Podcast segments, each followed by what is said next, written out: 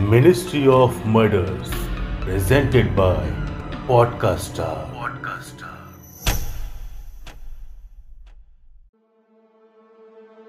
गुनाहों की इस दुनिया में वहशी हैवानों का तांता लगा हुआ है जो ना इंसानियत को मानते हैं और ना ही उन्हें ऊपर वाले का खौफ है लेकिन भारत के इतिहास में रंगा बिल्ला का केस एक ऐसा केस है जिसे आज 44 साल हो चुके हैं लेकिन आज भी इसे याद कर लोगों की रूहें चीखने लगती हैं।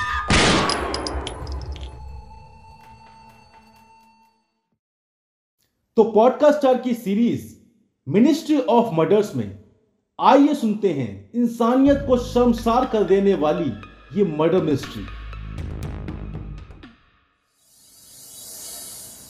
28 अगस्त 1978 दिल्ली शहर में रिंग रोड इलाके के पास सुमसान जंगलों में, शाम के वक्त कुछ चरवाहे अपनी गाय भैंस चरा रहे होते हैं। और हट हट हट हट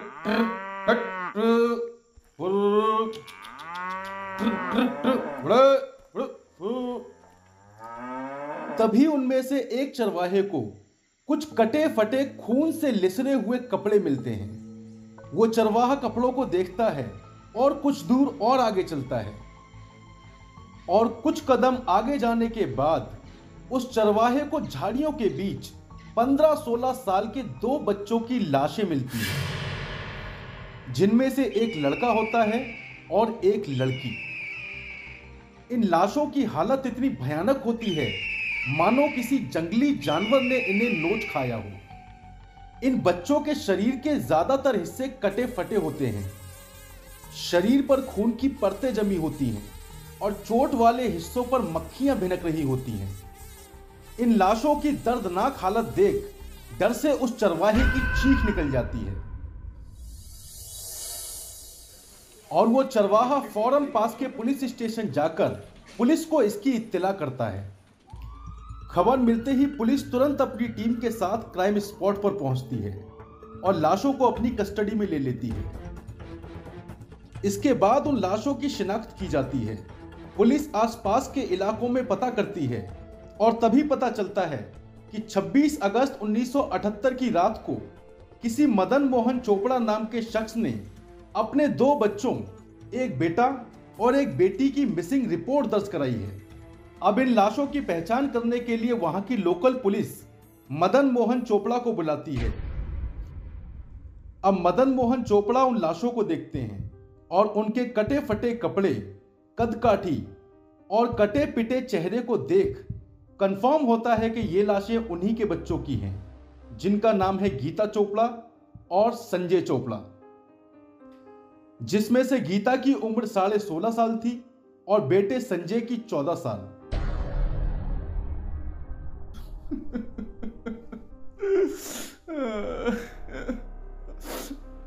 हाँ सर, ये मेरे ही बच्चे हैं। पक्का? एक बार कंफर्म कर लीजिए, फिर से देख लीजिए। देख लिया सर ये मेरे ही बच्चे हैं, गीता और संजय। इसके बाद उन दोनों बच्चों की लाशों को पोस्टमार्टम के लिए भेजा जाता है।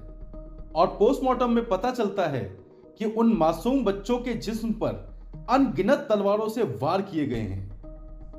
और इतना ही नहीं, मर्डर के साथ साथ उस 16 साल की मासूम बच्ची गीता चोपड़ा के साथ बलात्कार भी हुआ। है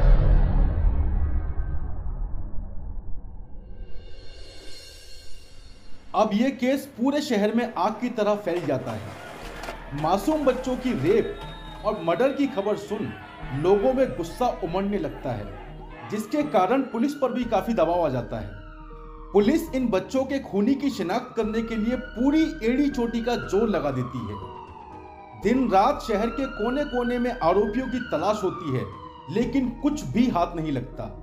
अब देखते देखते 28 से 30 अगस्त आ जाती है, और फाइनली मदन मोहन चोपड़ा, जो कि एक नेवी ऑफिसर थे, वो मीडिया का सहारा लेते हैं, और अपने बच्चों के हथियारों को ढूँढने के लिए कुछ मीडिया और अखबार चैनल्स को गीता और संजय की फ़ोटो भेज देते हैं।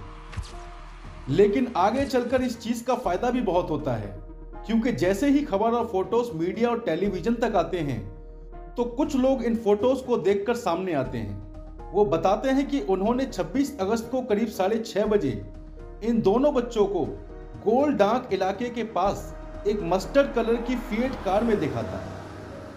कार में दो आदमी थे, जो शायद इन्हें किडनैप कर कर ले जा रहे थे, और वो बच्चे खुद को बचाने के लिए झटपटा भी रहे थे। यहाँ तक कि कुछ लोगों ने तो स्कूटर और साइकिल से उस गाड़ी का पीछा तक किया, लेकिन गाड़ी की स्पीड ज़्यादा होने के कारण वो उन्हें नहीं पकड़ पाए। इसके बाद उनमें से एक शख्स पुलिस को बताता है कि उसने उन किडनैपर्स का चेहरा देखा है और उन्हें पहचान सकता है।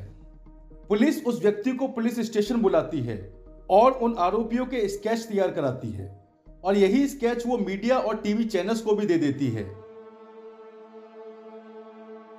इतना ही नहीं, इन दोनों आरोपियों के ऊपर एक भारी इनाम भी रखा जाता है। जैसे ही इन आरोपियों की यह तस्वीर मीडिया में आती है, लोगों का गुस्सा और बढ़ जाता है और पूरे देश के लोग इन दरिंदों को जल्द से जल्द अंजाम तक पहुँचाने की मांग करते हैं। अब जाँच करते करते अगस्त से सितंबर आ जाता है, लेकिन अब भी पुलिस खाली हाथ बैठी होती है। और अब तक ये केस एक नेशनल मुद्दा बन चुका होता है। लोग सरकार और पुलिस सिस्टम पर उंगलियाँ उठाने लगते हैं। जिसके कारण दिल्ली के उस समय के मुख्यमंत्री मुरारजी देसाई पर्सनली इस केस में इन्वॉल्व होते हैं और इन आरोपियों को जल्द से जल्द पकड़ने के लिए कहते हैं। अब जैसे जैसे दिन गुजरते हैं, पुलिस के ऊपर दबाव और बढ़ने लगता है। और फिर एक रोज अचानक से 8 सितंबर 1978 को दिल्ली रेलवे पुलिस से धौला कुआँ पुलिस स्टेशन में एक कॉल आता है। और फ़ोन पर पता चलता है कि दिल्ली रेलवे स्टेशन पर उन्होंने कालकाजी ट्रेन के कंपार्टमेंट से दो लोगों को अरेस्ट किया है, जिनका हुलिया बिल्कुल उन आरोपियों से मिलता है, जिनकी दिल्ली पुलिस को तलाश है। अब दिल्ली रेलवे स्टेशन से उन दोनों आरोपियों को धौला कुआँ पुलिस स्टेशन लाया जाता है।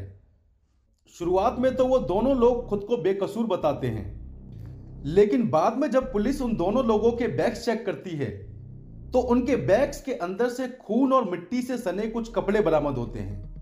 और ये मिट्टी और खून के सैंपल्स गीता और संजय की डेड बॉडी से मैच हो जाते हैं।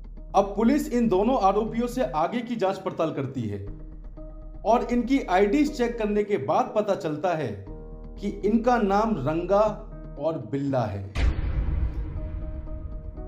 रंगा और बिल्ला, इंसान की शक्ल में दो ऐसे हैवान जिन्होंने पूरी इंसानियत को शर्मसार करके रख दिया।